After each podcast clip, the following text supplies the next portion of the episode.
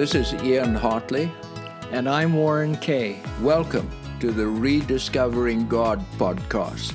We invite you to join us as we endeavor to see Him more clearly, love Him more dearly, and follow Him more nearly.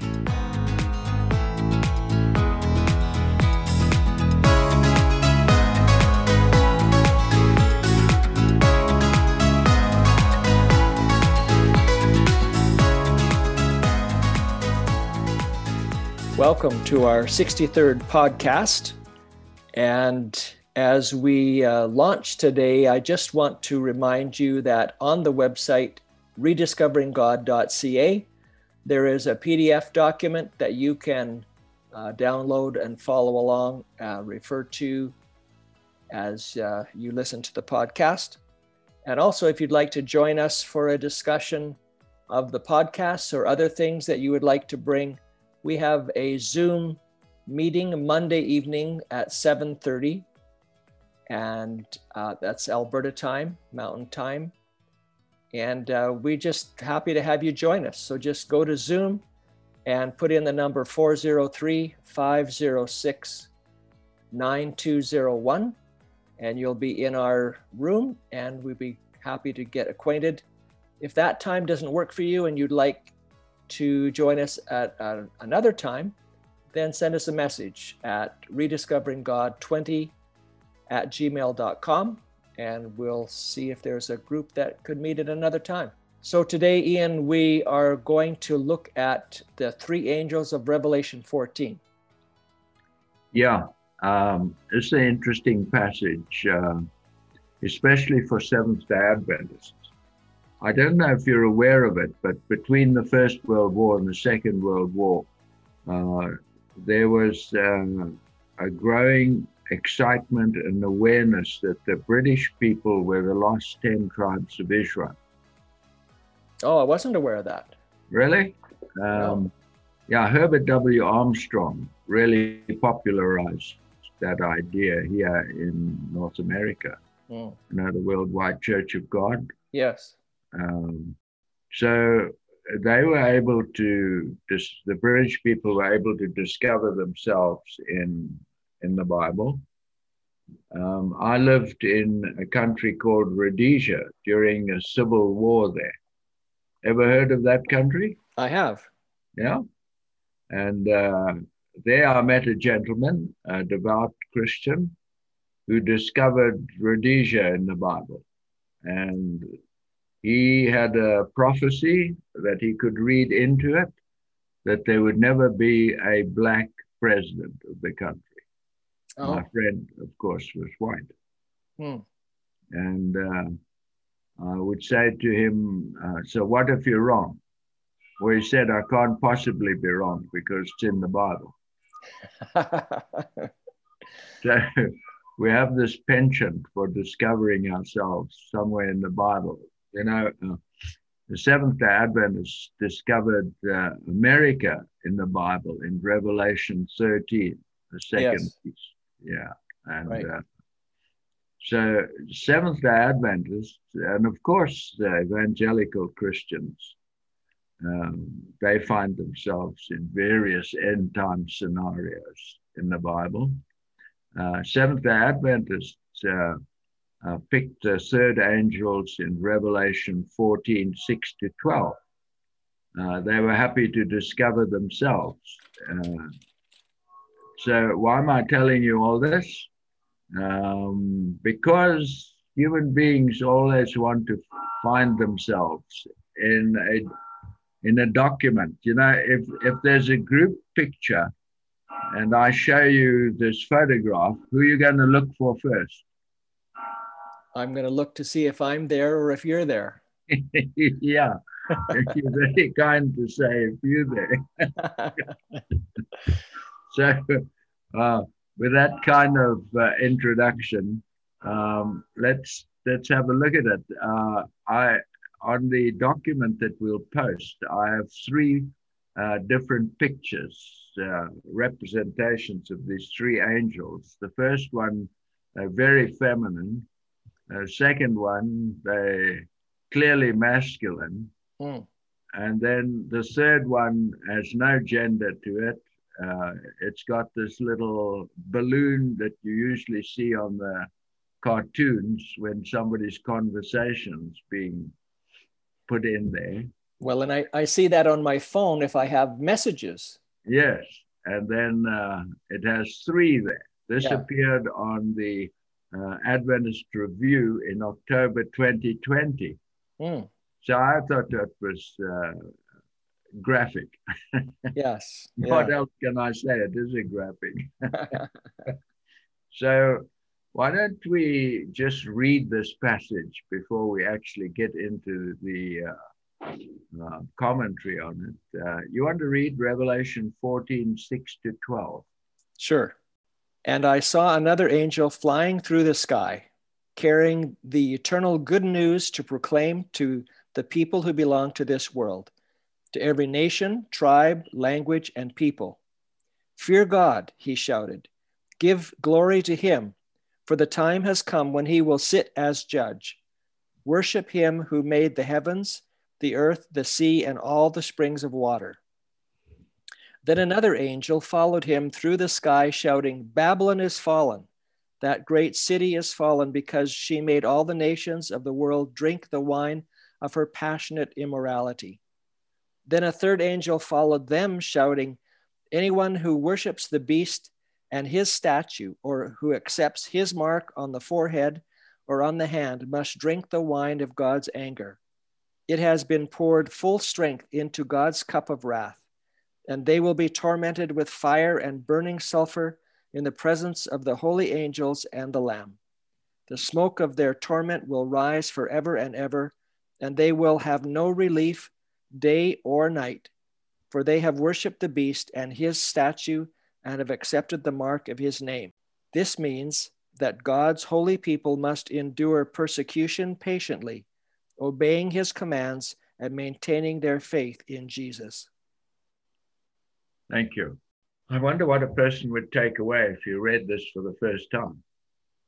It starts out uh, like uh, sounds good, but even there it's a bit scary. Um, you know, God's day of judgment has come. Then you need to come out of Babylon and um, go and worship the beast, whatever that is. It's a pretty solemn message. Yes. Yeah. So there were uh, between 50 and 135,000 Adventists around 1840, 1844 in the northeastern part of the US. Uh, William Miller, uh, a deist at one point, uh, had started reading the Bible and he came across this uh, prediction in Daniel um, that he interpreted as Jesus' second coming. He worked it out, and it was to be in 1843.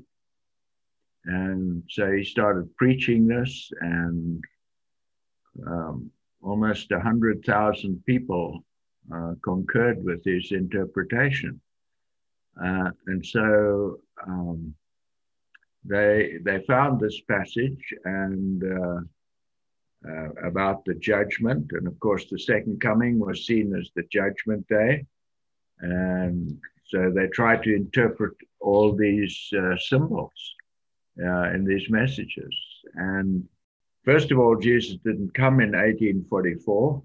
And so they decided those who remained, and there were about 10,000 of them out of the 100,000, uh, the others gave up those that remained decided that uh, the prophecy wasn't about Jesus returning to earth, but about the final judgment starting in 1844. Right. And not on earth, but in heaven.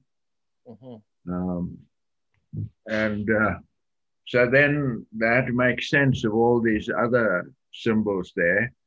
So in February 1844, they thought Jesus was coming in about October 1844. By the way, there were no Seventh day Adventists there. These Right. were all Adventists. Mhm. So the interpretation at that point in time was that Babylon represented all churches. Okay. and the reason they took that stance was that uh, they'd been very poorly treated by the churches that they were members of. Many of them had been kicked out for this fanatical uh, view that they had. Because they believed in a soon coming return of Jesus. Yes, imminent. Yeah, It's going to happen in October that year. right. Um, after 1844, uh, they interpreted Babylon to be the Protestant churches, and the third message about the beast they interpret it to be Catholicism. So um, they're making a distinction now. Mm. And uh, then in the 1850s, they decided that the image to the beast is Protestantism. So there's a shift there again. Mhm. Um, then in about uh, 1860 to 1880, uh, the first angel is the Judgment Day message. Uh, they continue with that. And the second uh, message, they believe, they go back to believing that Babylon is uh, the Protestant churches. So by now, the people that have remained have split up into different groups. The major group is the Seventh day Adventist Church. And by the way, they switched from Sunday worship to Saturday worship because the Seventh day Baptists pointed out to them uh, that they were inconsistent with the Bible. Right. So that's where the Seventh day Adventists came from Mhm. uh, Advent from that great Advent awakening. In about 1885, they decide that uh, uh, these three angels are not beasts or earthly powers. Um, so they they go away from Protestantism and Catholicism, um, and they say that Babylon represents confusion, a confusion in the spiritual world. Um, so there, there's a change there. And then uh, what's very significant is that in 1888, there's a general conference held for the Seventh day Adventist uh, organization. And at that general conference, um, they decide that the three messages are about Jesus' death and resurrection. And the focus now moves uh, onto what Jesus has done in these three messages. So we'll get into that a little bit. Okay. So, um, do you know much about that 1888 conference? Well, I know a little bit about it and how uh, there was a, a tremendous emphasis on the completed work of Jesus, uh, the righteousness by faith, and what that all meant. And and uh, it was quite a new um, perspective for the church to focus more on Jesus than upon the law, which is what they had been focusing on prior to that time. Yeah, yeah, very good. So, one of the things that was also taught was uh, that if you come out of Babylon, if you avoid beast worship, uh, you will, and trust in Jesus, you will actually become perfect. Okay. And that was actually the Achilles heel uh, of this message. Um, because um, that didn't happen. Right. Um, it's always been the longing of devout Christians that they would become perfect, but uh, somehow ignore what Paul says that uh, this corruption will only put on incorruption at the second coming. hmm So, um, what do we believe today? Uh, well, here I have, uh, uh, what shall I call it, a comic representation of what is generally held by Seventh day Adventists uh, today. Um, that the first angel is says, keep the Sabbath, the seventh day. hmm The second angel says Protestants are wrong on both which day to worship and also about hell. There's no ever burning hell. And then the third angel is saying the Catholics are going to get you with Sunday laws. Hmm. Okay, so that's a, uh, I, what's the word? Um, what's the word I'm looking for? Uh, cryptic, Uh, yeah, cryptic Uh, description, maybe. yeah. It's it's it's a bit more humorous than that. Oh, okay. Yeah. I'm sort of- Sarcastic, a kind of a sarcastic view. Oh well, I was hoping you wouldn't say that. Something. a cynical view. and yeah, maybe I'll settle for cynical. So, I don't know about you, Warren, but many Adventist churches that I've visited uh, display the three angels very prominent. True. We, we as a church have made the three angels' messages almost uh, more important than uh, the crucifixion. Well, uh, in terms of our symbolism, very Yes. definitely. Yeah. And I seldom see any representation of our Savior, Jesus Christ. Mhm. uh, in the churches. Um, so let me be a bit more cynical and say it almost seems to me as though the Mormons have one angel, but we have three. So we two up with them. Yeah. Anyway, let's, let's get into the actual text. Yes. And I saw another angel flying in midair, very visible, and he had the eternal gospel to proclaim to those who live on the earth, to every nation, tribe, language, and people. Okay, so angel means a heavenly messenger. Um, how do we know that? From Hebrews 2, verse 14, which says uh, angels are all ministering spirits Mm. sent to minister unto them that are heirs of salvation. Have I got my reference right? I don't think so. I'll Um, have my scribe check it up for me. okay. It's in Hebrews. Um, that'll come. So we come back to that. The gospel, uh, notice this is the eternal gospel, and it's for everybody. Now, that wasn't true in 1845. In 1845, the Adventists, remember they weren't Seventh day Adventists now, they're just Adventists. Uh, they believed that the gospel was only for those people who had waited for Jesus to come and experienced this great disappointment.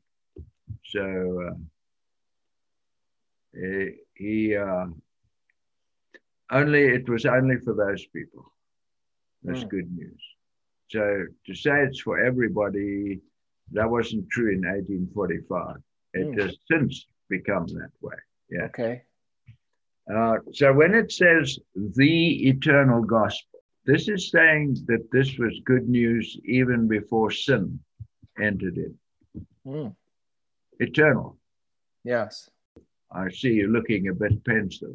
Well, uh, because we've talked about how uh, even in uh, Ephesians chapter 1, there was a plan before the foundation of the world where God was going to make us part of his family. And we've you've said that was the the plan even without sin, we would become part of his family. Yes.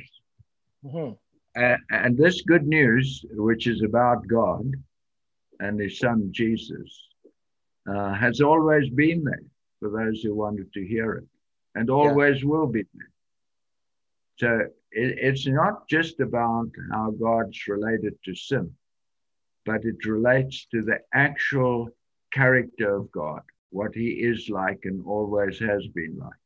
And that's an important distinction to make because so much of what we tend to believe is simply God's response to the fact that we uh, are in sin. But this is Yes. looking at who God is, regardless of that. Yes. Yeah. So um, there's a very interesting artistic uh, history uh, of the development of this concept um, of the importance of God and Jesus. Uh, Ellen White and James White commissioned a, a painting of the story of salvation in 1876. So we're looking at that picture right now. Mhm. and very prominently is uh, displayed um, is the law of God, the Ten Commandments. Mhm. I mean, they just as prominent as the cross. Right. Yes. And uh, so you've got this whole picture up on the top right hand corner, you have the New Jerusalem, and in the left bottom corner, you have Adam and Eve being expelled from the garden, Cain killing Abel, you have the sanctuary, and so on. So they're not happy with this uh, picture. And so they have it redone in 1883. So, what differences do you see between these two now? Well, there's no definite. There's the cross is front and center. Yeah, that's, That's- huge. Very definite. Yes. And what's happened to the law? It's gone. It's really interesting, isn't it? yes. Um, you still have Sinai in the back. You see the mountain there with Okay. the heavy dark black clouds and a lightning bolt. Uh, that's res- uh, representing the giving of the law. Mm. Just an allude, just alluding to it. Just alluding to it, yeah. Um, and then I, I have uh, uh, uh, this third picture was painted in 1980 by an Adventist artist. And of course, it's in color now. Mhm. And the cross is even more prominent. Yes. Um, so there's an interesting history in our art Mhm. uh, form.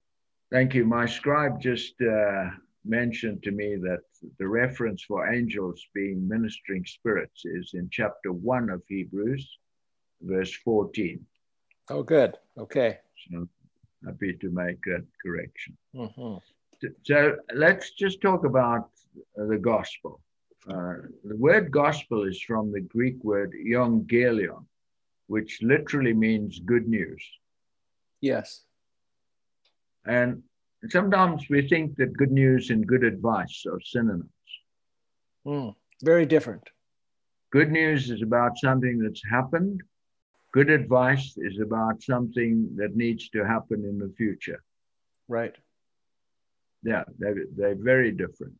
hmm Uh, so, what is the good news? The eternal good news. God loves you as much as he loves Jesus. God created you to love you and to serve you. hmm I mean, that's why uh, that's what Jesus did in his life and his death. Uh, his life was one of total service to the people around him, and he loved every person uh, that he came in contact with, including the two thieves crucified adjacent to him, Yeah. including the executioners uh, gambling for his only worldly possessions as he was hung up to die on the cross. He blesses them with forgiveness and excuse. They know not what they do. So it's eternal. It's always been there. That is the way God loves uh, his creation. It's unconditional. There's nothing you can ever do to create God to love you less. True. And, and this is the only place in the Bible where the gospel is said to be eternal. Hmm. You, you can infer that from uh, Ephesians chapter 1, but here it's just uh, overtly said. Yes. Um, so here's the problem with the gospel uh, we find it hard to believe that anybody could be this good. Our love is so conditional that to, to postulate, to believe, to understand that God's love is unconditional is a huge paradigm shift for us. Especially because Christianity has made salvation so um, transactional. There's something Yeah. that we have to do in order to receive it. Yeah. uh, that it's hard to believe that it's simply there. God simply loves us. And yet, when we look at a, a parent child relationship, it helps us to catch a glimpse of how God is our parent and we are his children, just like we love our children regardless. Nothing can make us stop loving them. And we catch a glimpse of what that could be like. Yeah, I, I like that. And I was thinking as you were talking, uh, does there come an age when uh, you no longer love the child unconditionally, but you expect them to keep their end of the relationship? I don't think so. Okay. Good. Then you're a great dad. so faith, faith is believing God rather than yourself, because in ourselves we often don't feel like we lovable. Well, and that's the the result of sin, right? Of the the death of, of the spiritual self that believes uh, what God says about us, and we believe a lie about ourselves. Yeah. Yeah. Now that is the lie. Um, so he said, This is the first angel, verse 7 of Revelation 14. If you'll read it, please. He said in a loud voice, Fear God and give him glory, because the hour of his judgment has come. Worship him who made the heavens, the earth, the sea, and the springs of water. Thank you. So that word fear um, you know, has changed its meaning. Uh, fear uh, in our day and age means to be afraid of. Mm-hmm. Um, it's like the word gay. If I say to you, I'm sure you were a gay young man, Warren. Mm. Mm-hmm. Uh, do you like that? That's certainly changed significantly. yeah. It used to mean you were carefree, happy. Yeah. Uh, had nothing to do with your sexual orientation. So fear in this context means to hold in awe, to admire. Yes. So um, admire God and give him glory for the hour of his judgment. Now, how do you give glory to somebody? Mm, that's a good question. You say good things about them. Mm. Mm-hmm. You know, you that's how you you would bring glory to a person. Mm-hmm.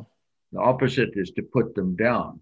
To lift them up is another way of giving glory. Mm-hmm. So when we tell of the wonder of God as displayed in the life and death of his son Jesus, we are giving glory to him. Mm.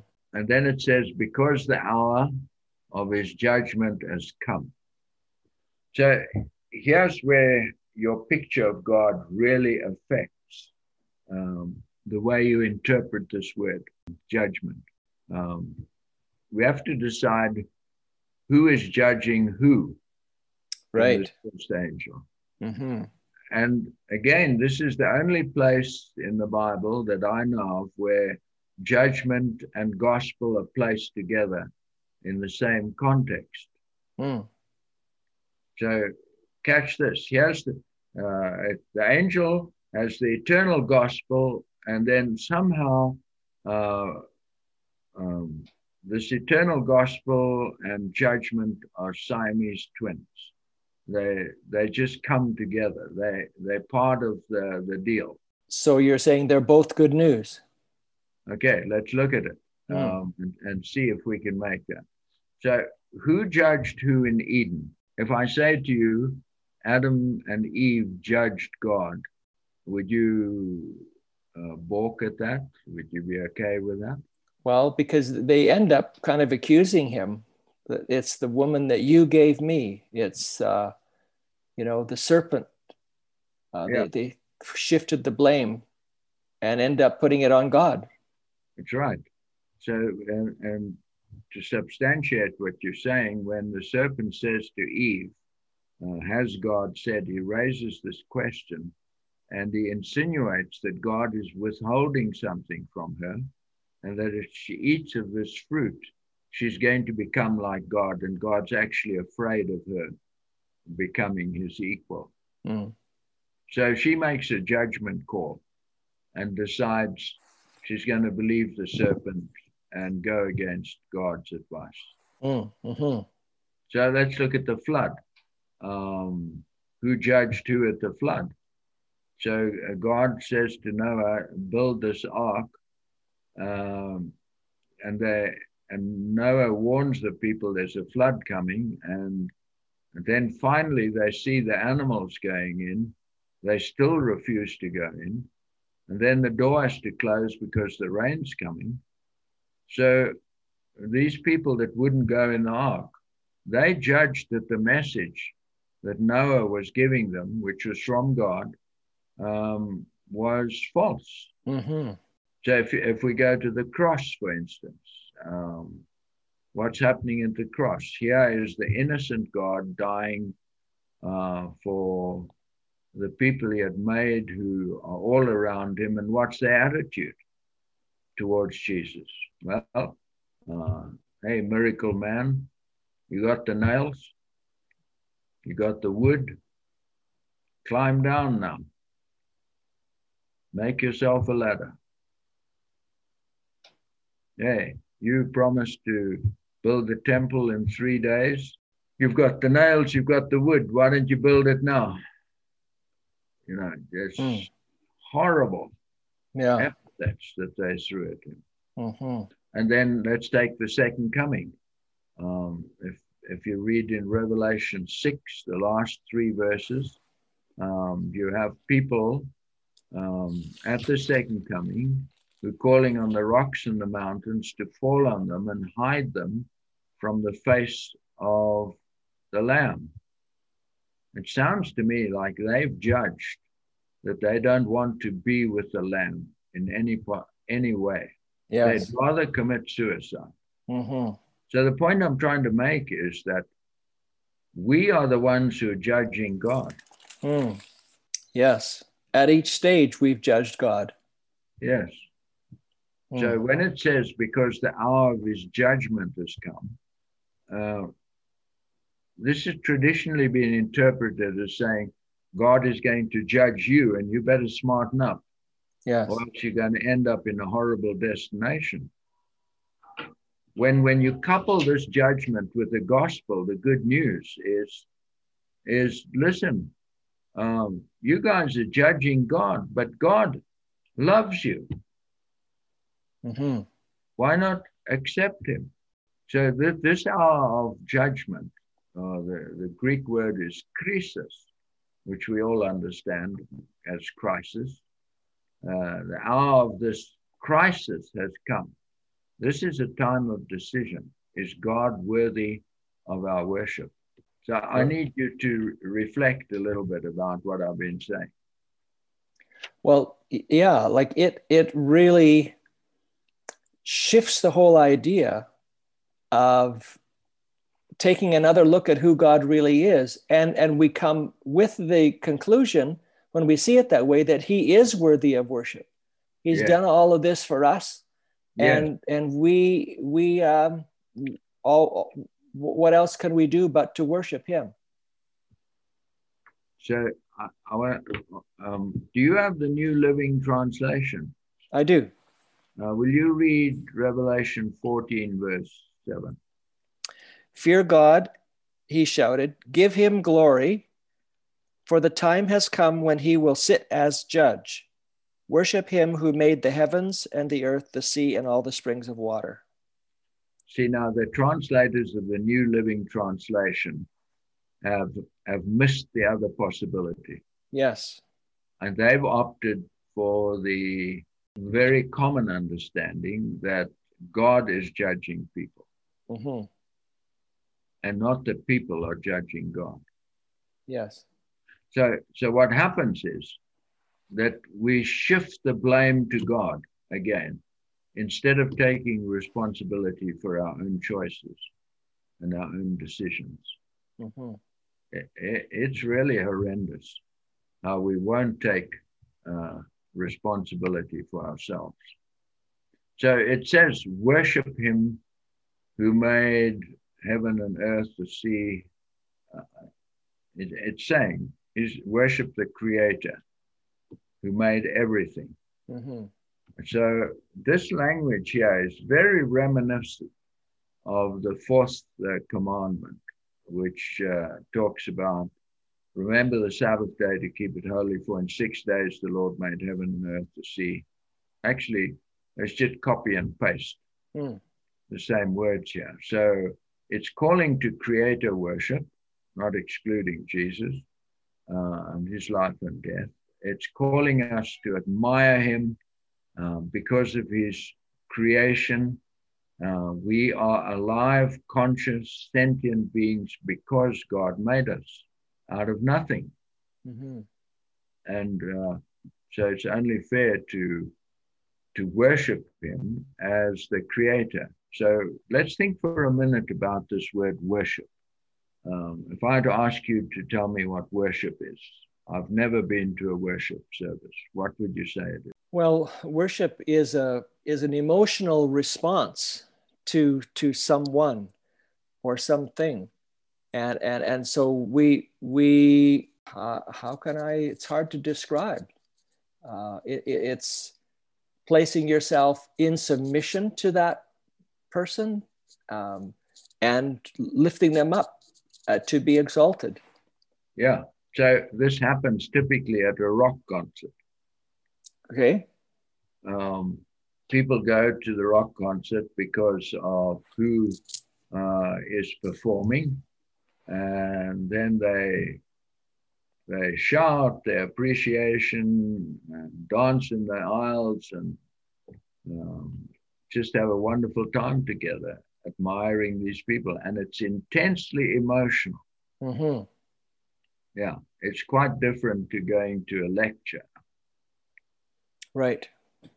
which is often just a cerebral cognitive thing. Yeah, I've often said that our our we call it worship when we go to church, but we usually just have a meeting where we talk about God. Yeah, We don't actually worship. We don't actually experience God emotionally. Mhm. Yeah. So, uh, caught up in this emotional uh, experience is our admiration, our adoration, and our desire to emulate God.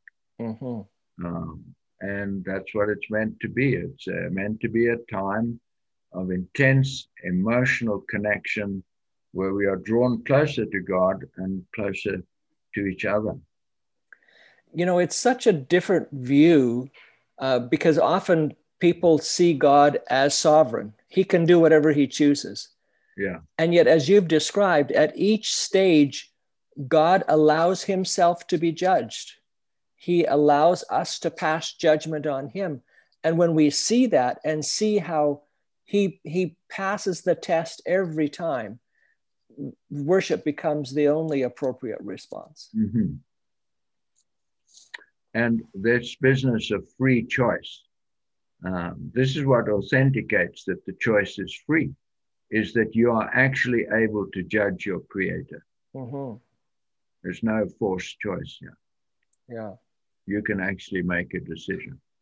So we're ready for the second angel. If you'll read it, please. Revelation 14, verse 8. Then another angel followed him through the sky, shouting, Babylon is fallen. That great city is fallen because she made all the nations of the world drink the wine of her passionate immorality. Yeah, so we've got three concepts here we need to talk about Babylon and uh, wine and adulteries. Mhm. So let's talk about Babylon first. So the greatest Babylonian was Nebuchadnezzar, and the theme song of his uh, rule is found in Daniel 4, verse 30. Can you read that, please, uh, Warren? As he looked out across the city, he said, Look at this great city of Babylon. By my own mighty power, I have built this beautiful city as my royal residence to display my majestic splendor. Thank you. And read verse 31. While these words were still in his mouth, a voice called down from heaven, O King Nebuchadnezzar, this message is for you. You are no longer ruler of this kingdom. Thank you. So, uh, Babylon is the kingdom of self worship. Hmm. I'm taking that from the lips of the greatest Babylonian of them all. Yeah, you know, this guy Nebuchadnezzar was a genius. He builds this empire and this magnificent city out of sand and wind. Mm. Yeah, he really had uh, reason to be proud of himself, but uh, he suffered from megalomania, yeah.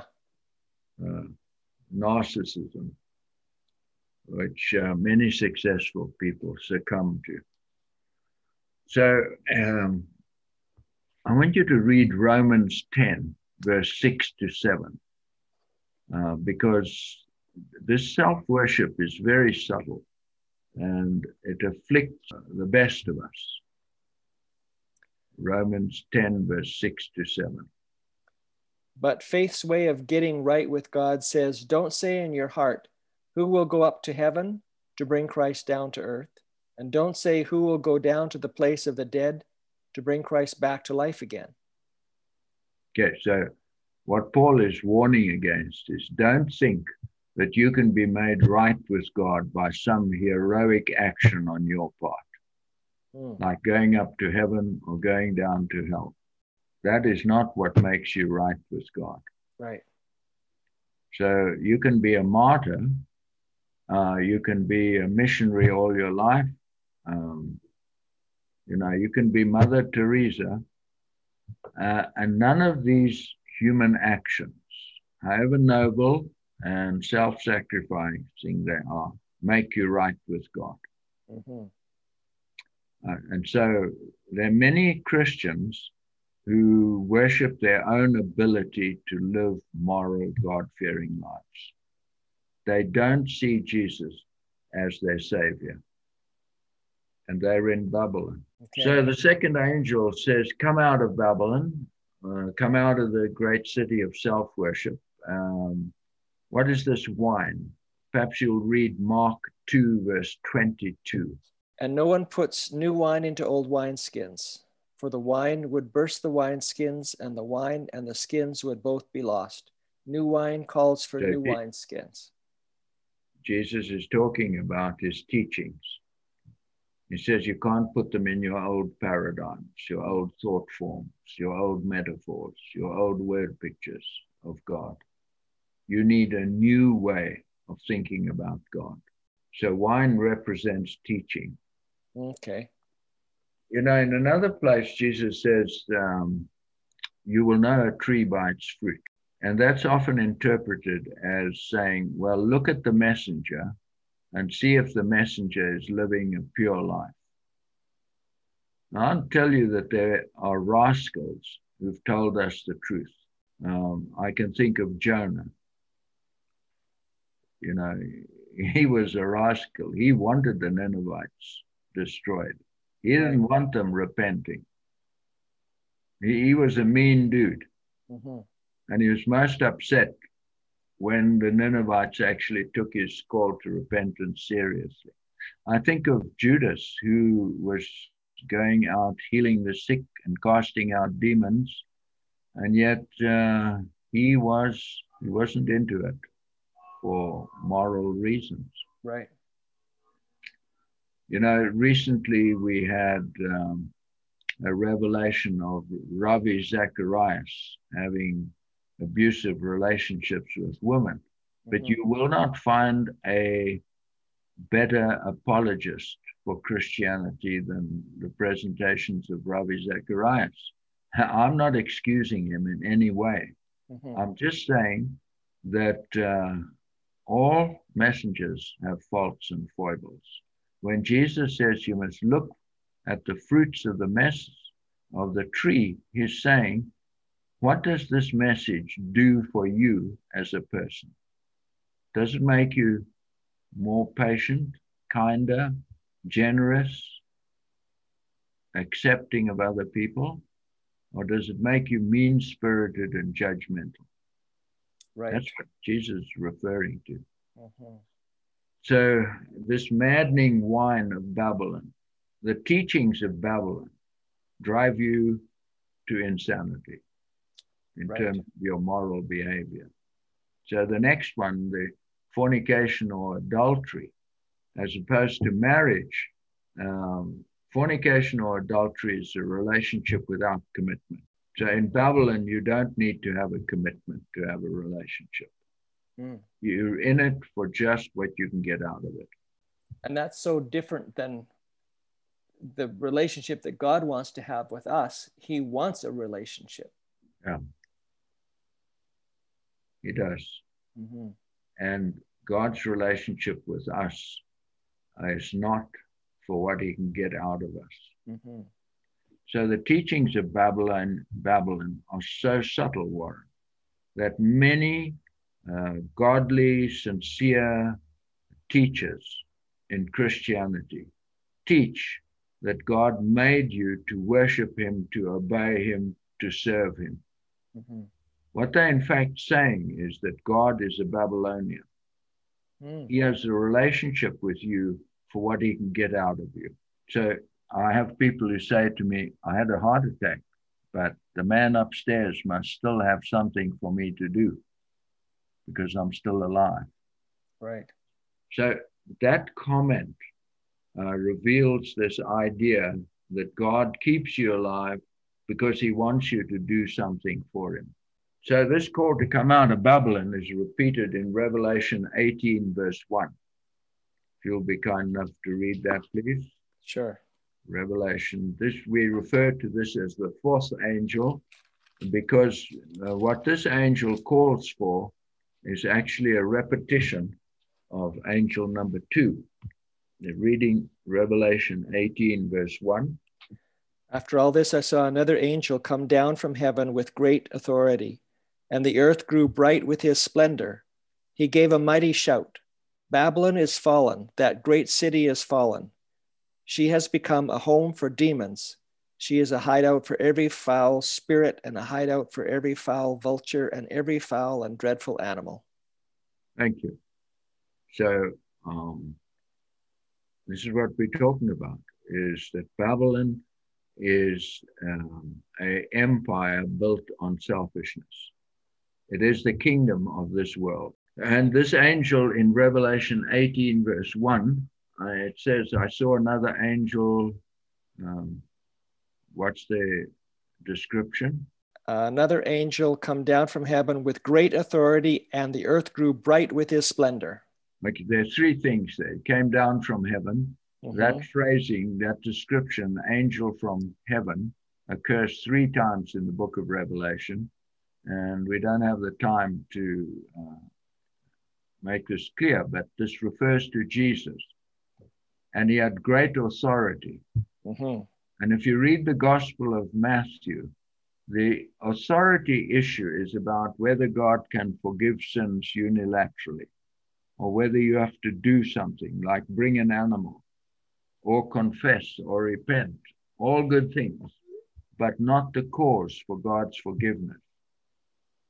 So that's what it's referring to. I mean, nobody questions the ability of God to walk on water or heal the sick or raise the dead. It's this the central question of authority was over can God forgive sin unilaterally without uh, the sinner doing anything to merit it? Mhm.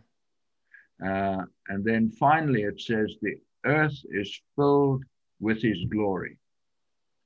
So this is a repetition of the second angel, but it's it's at a later time, and it's a promise that one day the earth will be filled with the glory of Jesus, and this is prior to the second coming. And what that means is that Jesus will be presented to the world in such a winsome, wonderful, compassionate, loving way that the attraction will be almost irresistible. And uh, by the way, the, these angels are human messengers um, that are referred to in the three angels' messages. Um, we don't see angels flying in the in the air above us, Mhm. shouting these messages down. They come via human speaking or writing or appearing on television, on the social uh, networks. Um, it's human beings Right. Who part of this good news about how wonderful God is. So, Warren, I think we will do the third angel in another podcast. I think we've been at this long enough. Sure. Okay. You okay with that? That's great. Okay.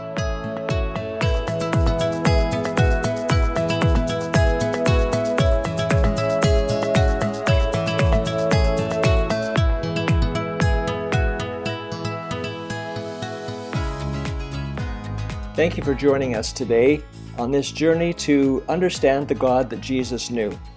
To enable you to share this with your friends, we've developed a website at www.rediscoveringgod.ca where all the podcasts are posted and you can also download a PDF document that gives you the passages that we've been looking at in each podcast that you can review, follow along, or share also with your friends.